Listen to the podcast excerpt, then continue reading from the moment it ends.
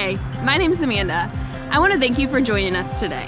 We hope that this message inspires you, builds your faith, and helps you find your next step toward Jesus. Enjoy the message.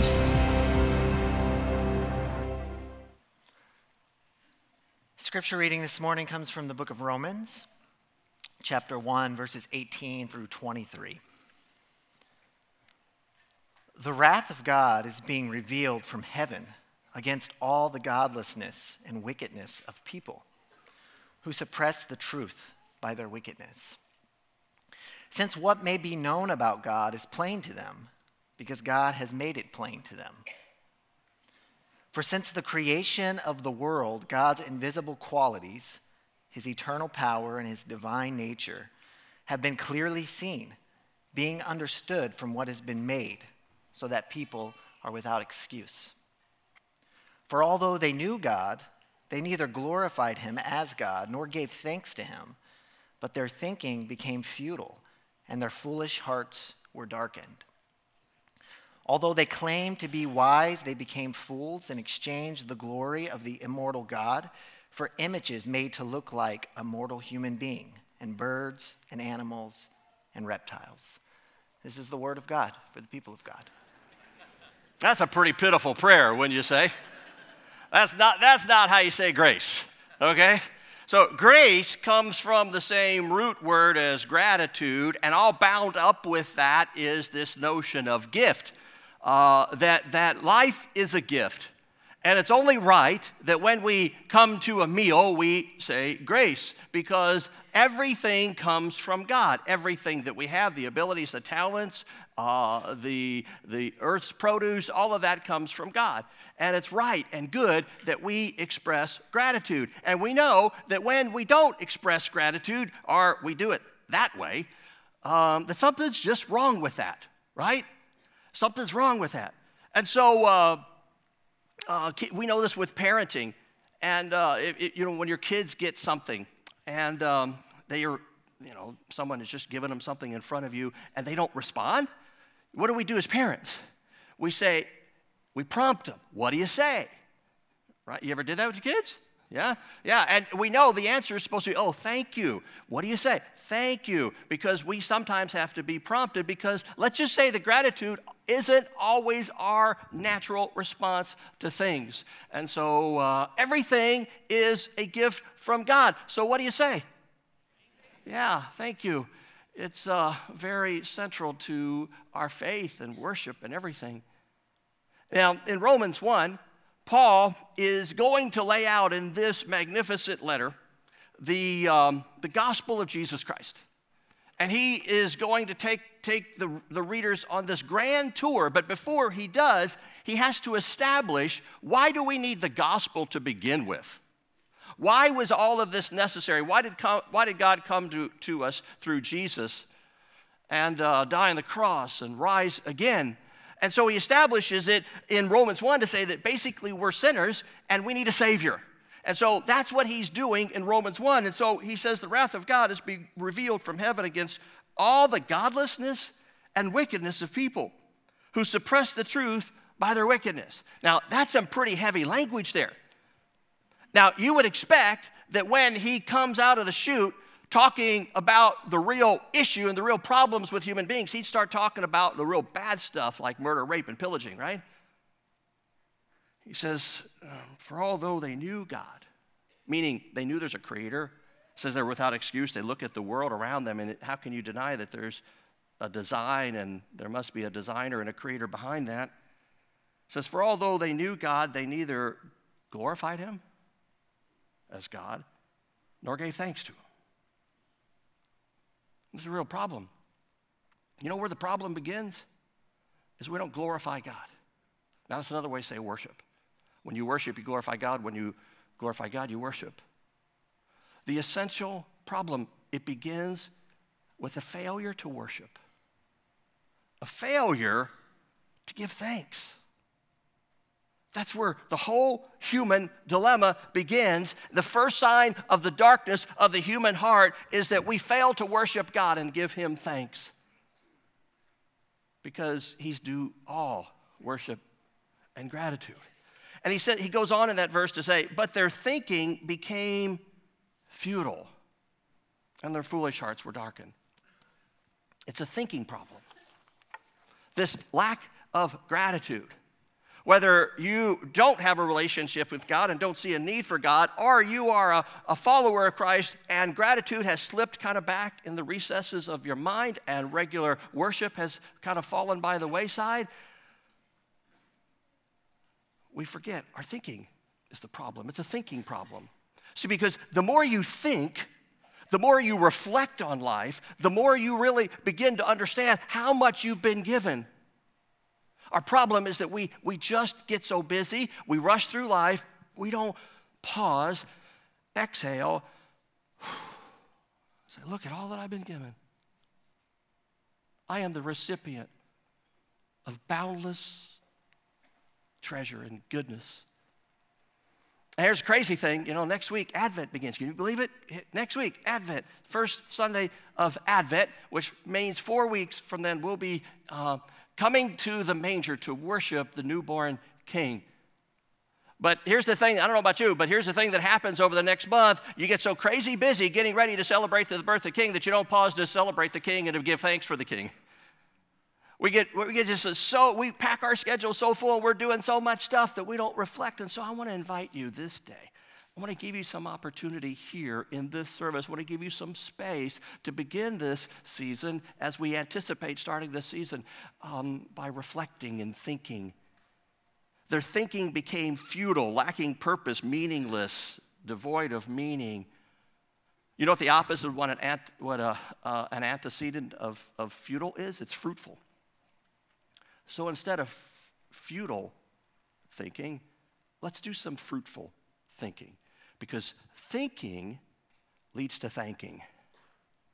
Reflecting on your life leads to a spirit and a heart of gratitude and thanksgiving. So let's look at this. Thinking that leads to thanking begins with a new posture. We begin with a new posture. Where does the gospel begin? Jesus in Mark preaches, and the very first words out of his mouth are repent. Repent and believe the good news. We need to repent. That's a good old church word, Bible word. Uh, it means changing of, of your mind. It's all thinking thing. I think I, I don't think about God. I don't think I need God. But now, oh, I really do and I, I, I, it's thinking that leads to a transformation. I go a different direction. I begin to think in a new way. And that means, honestly, the best place to start when it comes to the lack of gratitude in our hearts is repentance and just acknowledging that we have not given God thanks as we should. Uh, in the darkest days of the uh, Civil War, President Abraham Lincoln issued a proclamation and it was for March 30th, 1863, a national day of fasting, humiliation, and prayer. And in this proclamation, he says, We have been the recipients of the choicest bounties of heaven here in our nation. We've been preserved these many years in peace and prosperity. We have grown in numbers, wealth, and power, but we have forgotten God. Amazing how some things just continue to be true. We have forgotten the gracious hand which preserved us in peace and multiplied and enriched and strengthened us, and we have vainly imagined, and in the deceitfulness of our hearts, that all these blessings were produced by some superior wisdom and virtue of our own. Intoxicated with unbroken success, we have become all too self sufficient. You know what the greatest sin in the Bible is? Self sufficiency. And um, too proud to pray to the God that made us. It behooves us then I like that word behooves. To humble ourselves before the offended power, to confess our national sins, and to pray for clemency and forgiveness. The place to begin with our ungrateful hearts is repentance. And that's proper thinking that leads to fruitfulness. Um, thinking that leads to thanking also keeps things in perspective. That's part of the futility is um, we, are, we are so prone to, we have a negative bias. Um, that, that, we focus on the negative. Let me, let me demonstrate this. If you get 10 compliments in a day and one negative comment, you go home that night, what's the one thing you're going to focus on? Yeah? Am I the only one? Hello? It's just this negative bias. And we do the same things with, with uh, the, the things in our life. We can so easily focus on what we don't have that we fail to recognize what we do have.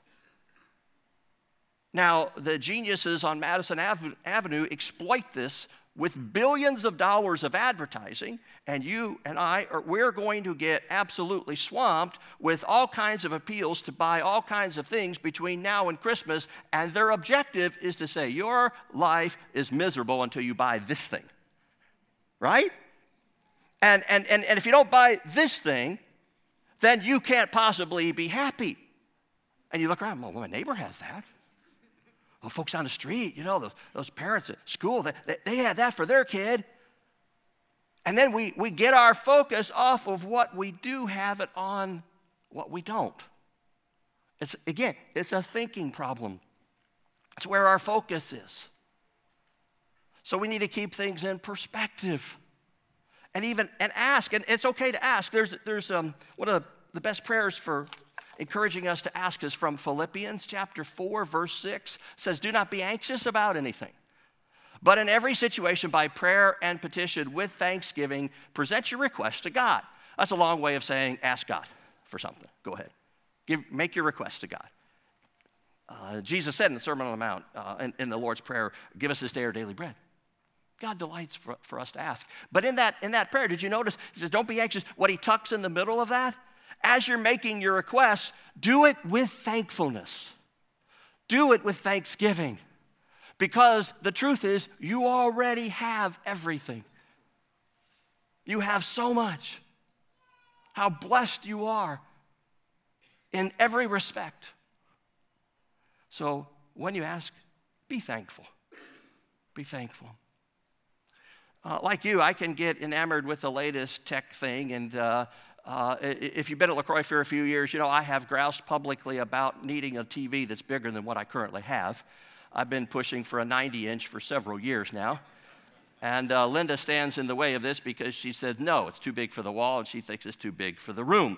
And I disagree. And I think if I keep hammering away in sermons like this, that she'll finally relent and say, okay, go ahead. And, uh, and then the matters got worse in our family this year when my middle son decided to up the game and he finished off his basement and got one of those projection TVs. It's 146 inches wide. It is wrong for a son to have a television three times the size of his dad's. It's just wrong. And I told him that. Um, and, and so, so, yeah, I've been thinking, man, you know, that would be really cool. And then that's, that's in my insane moments. And then every once in a while, I, sanity hits me when I think right. And I think, 55 inch TV is not that bad. Actually, I have, I have a 55 inch TV. How many people in the world can say that? Well, let's take it back a step. How many people say, can say, I have electricity?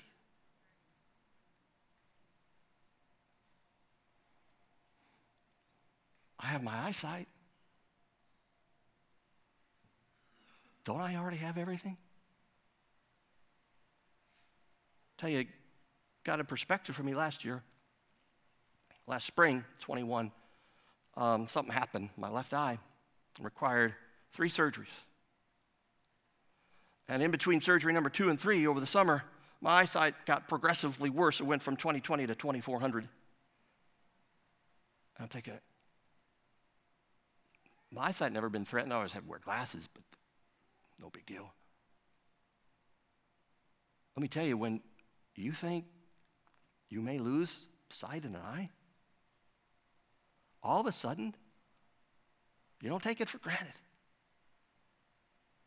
G.K. Chesterton had so much to say about gratitude, and gratitude is a, a favorite sub, one of my favorite subjects to address because when I see the lack of it in my life, I mourn that and I realize I need more of it. And he said, You can take life for granted or you can take it with gratitude. Let me tell you, I will never take for granted my eyesight again. But I say after the third surgery, thank God for good medical care. My eyes a whole lot better. That was a scare and a reality check of what I have, what we have. I mean, how could I ask for more? G.K. Chesterton, he wrote a poem called Evening, and he said, Here dies another day in which I've had eyes, ears, and hands, and the great world around me. Tomorrow begins another. Why am I given two? Now, that was before he found Christ, and he later became a very devoted follower of Jesus. And he's saying, I, I have this real deep need to express gratitude to somebody, and I don't know what to do with it. Why am I given the second day? i tell you why you've been given that day. i tell you why you've been given this day because there's a good God in heaven who said to the sun, Rise, and who said to your heart, Keep beating, and your lungs keep breathing. And you're here today because there's a God who loves you and showers you with blessing and goodness. That's why you were given this day. It's a gift. It's a gift. When I have these attitude adjustments necessary, there's a, there's a go to song for me that I have it's been around a long time. I'll just play it and I'll say, yeah. And it's a song with simple lyrics that remind us that the most important things are the simple things. I'm so glad to be able to share this song with you.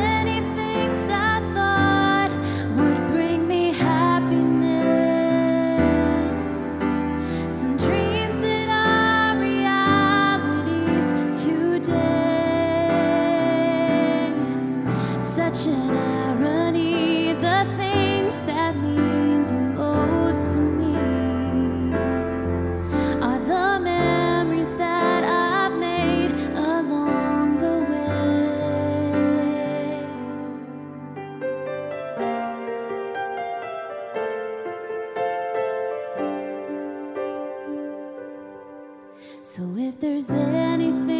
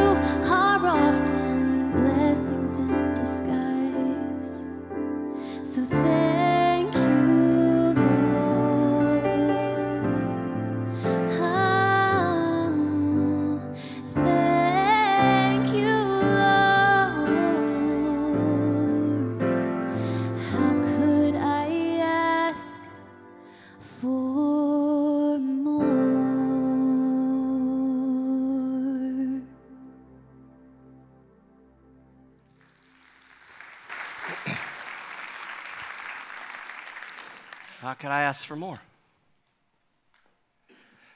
Say, what do you want for Christmas? I got my gift yesterday. My son Anthony and two granddaughters were with him. And, uh, Emmy and Lucy, they're two and four, and just as cute as possibly can be. And they love to come to Nana's house. It's not Grandpa's house, it's Nana's house. It's okay.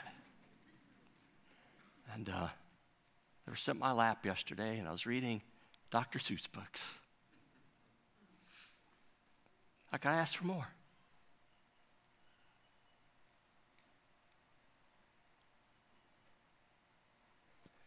Grace is coming to you right now.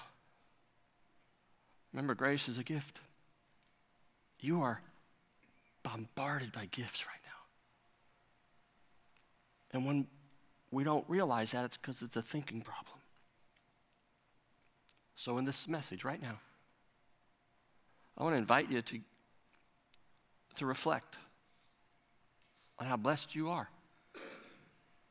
So, if you're comfortable, and this is a posture of reception and just receiving from God, if you want to do that, that's fine. Close your eyes.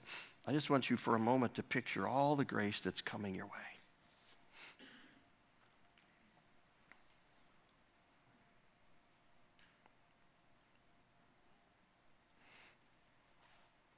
You're here.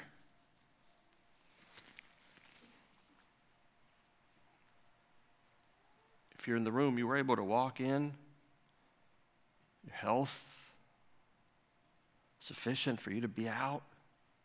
If you're watch, worshiping online, you're able to watch online, you're able to worship online. You just took a breath. You'll take another. That's a gift. Your heart is beating, your lungs are working. I suspect many of you have someone pretty special sitting next to you. You have clothes to wear, abundance of clothes. You'll, see, you'll sleep in a good, warm bed tonight with a roof over your head car.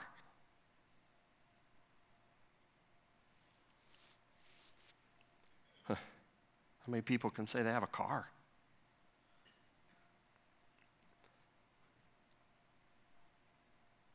Eyes to see, ears to hear, hands that touch.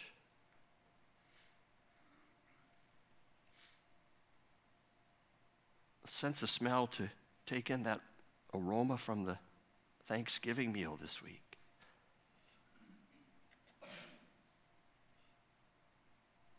Father, we thank you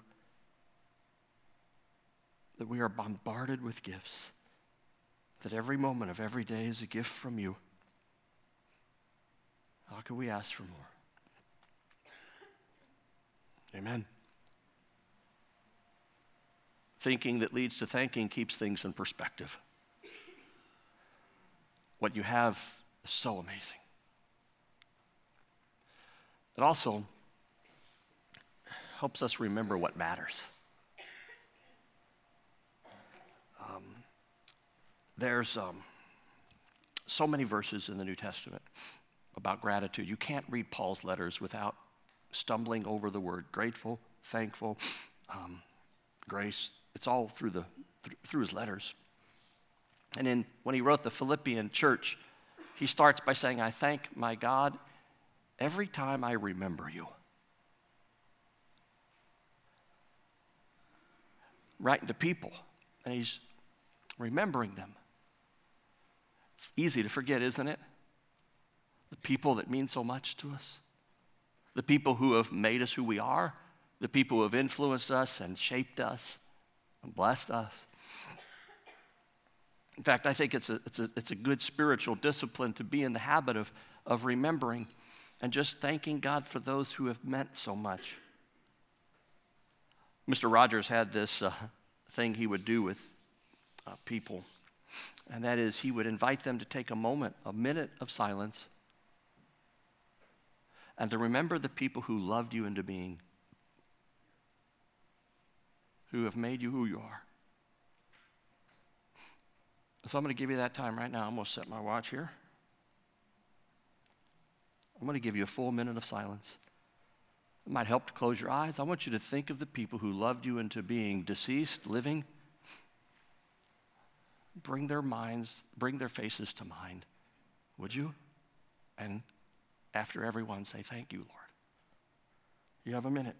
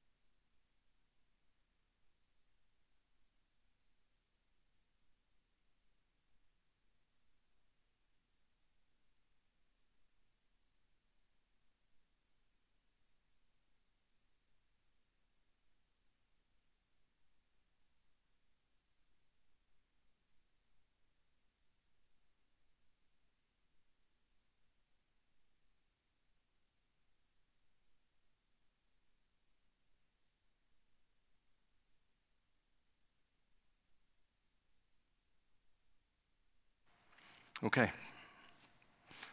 Father, we thank you in our every remembrance of those names and faces that just came to mind because we are today who we are because of them, and you blessed us through them.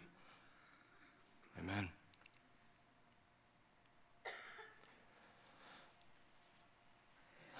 Some find that keeping a gratitude journal is a blessing, and I've talked about that through the years.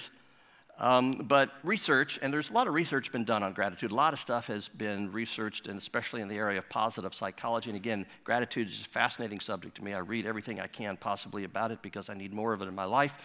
And um, what they found, though, is that, is that um, keeping a gratitude journal works for about half of the folks. It, it, it, will, it will move you to a point of gratitude. Uh, but for other folks, you've, a lot of these, you've thought of these folks and you, you don't really take those people in your life for granted and it just doesn't really impact you. And so instead, there's, there's another uh, technique, there's another way of helping us remember and be grateful, uh, and it's called the George Bailey technique. George Bailey, you know who I'm talking about? Yeah, the guy, yeah, the, from the movie. Yeah, the movie that you'll see play 55 times over the course of the holiday season, right? It's a wonderful life. Uh, you know, you know the story. George um, was this wonderfully gracious, good man who was generous and blessed his community in, in many, many ways. And then he has this financial hardship, and it is so severe that he um, lost $8,000. Can you imagine that? That was like, you know, a fortune back in the 30s.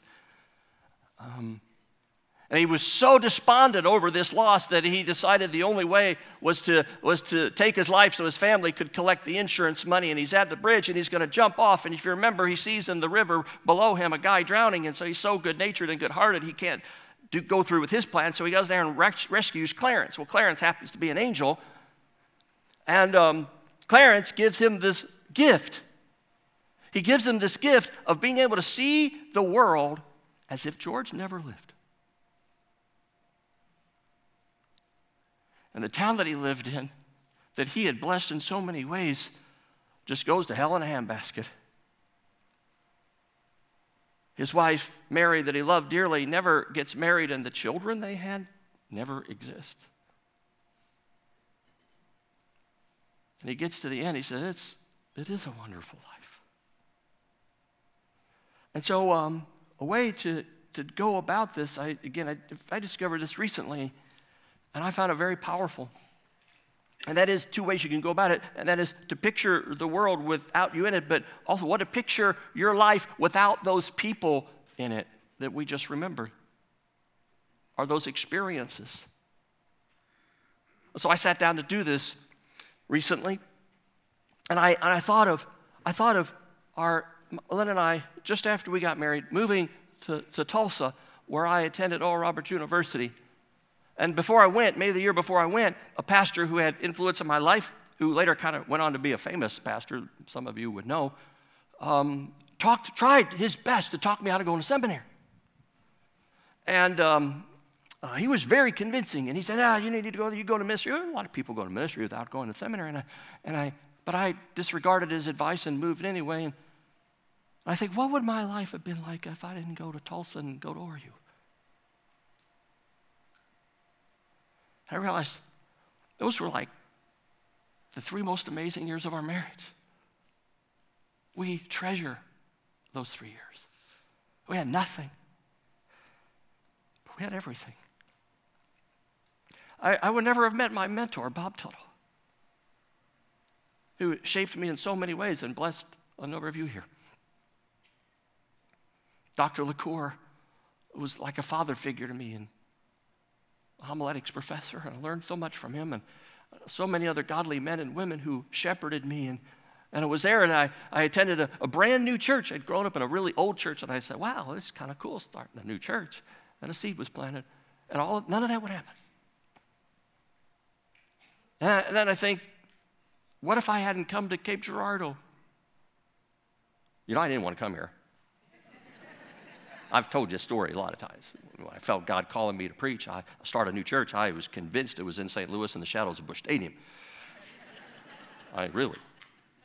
And I argued with God for months. So I'm reflecting. I wouldn't know you. And so many people who have are not gone, but made me who I am in this beautiful community. I've spent 34 amazing years in Cape Girardeau. And then I turned to my wife. There was a season where we were in the same youth group, same church, and then a whole bunch of folks left when our pastor left, and she left. And I thought, what if she never had come back? She came back about three months later.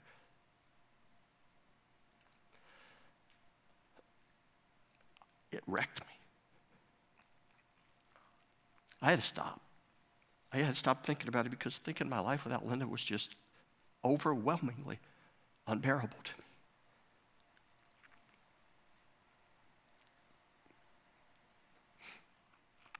I've been given so much. You've been given so much.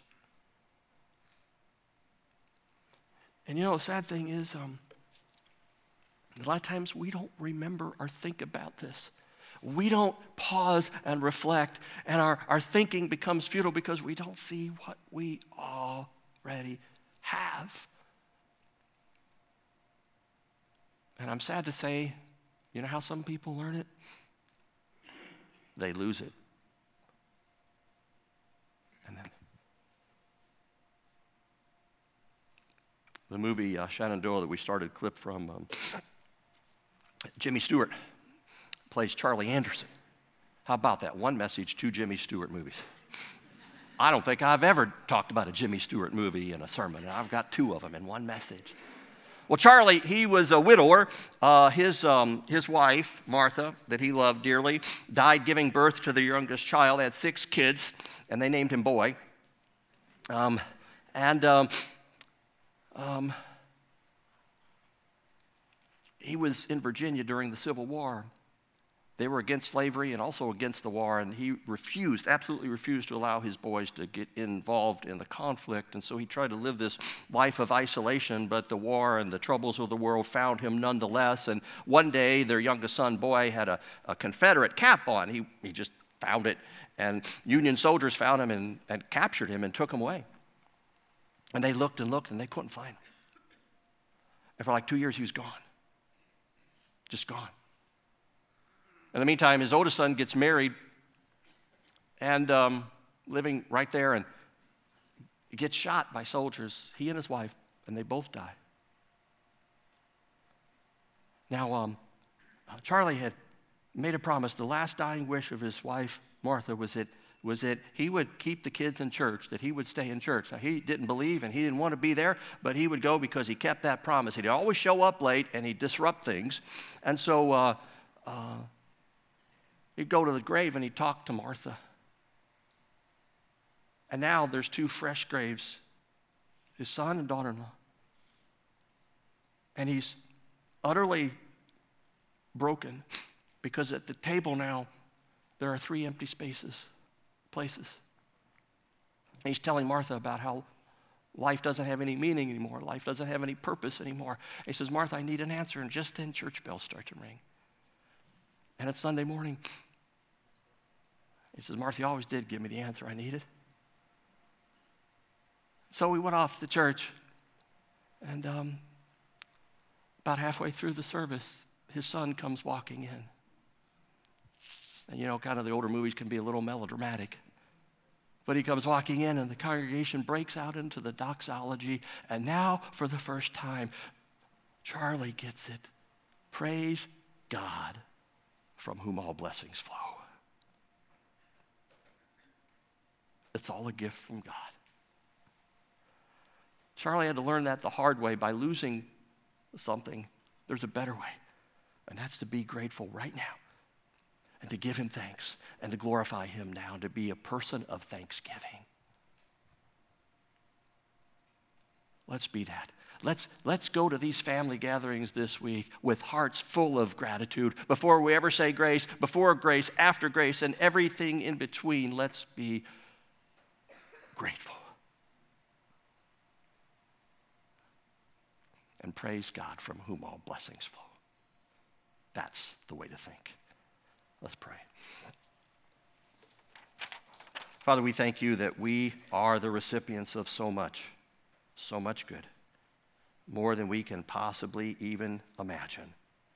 And so, Father, forgive us. We confess when we have not been grateful, when we have not been a grateful people.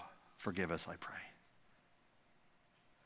Forgive us when we have taken for granted when we have taken life for granted instead of taking it with gratitude. May we be careful to give thanks to you in all circumstances, as you say in your word. And so now, as we come to give thanks at this family meal, may our hearts be filled to overflowing with all that's been given to us. For we pray in Jesus' name. Amen. If you enjoyed today's message, make sure to subscribe to this channel. Feel free to share this with others that God has put on your heart. To learn more about LaCroix Church or to find your next steps, head to lacroixchurch.org. Thanks again for checking us out, and we hope to see you soon.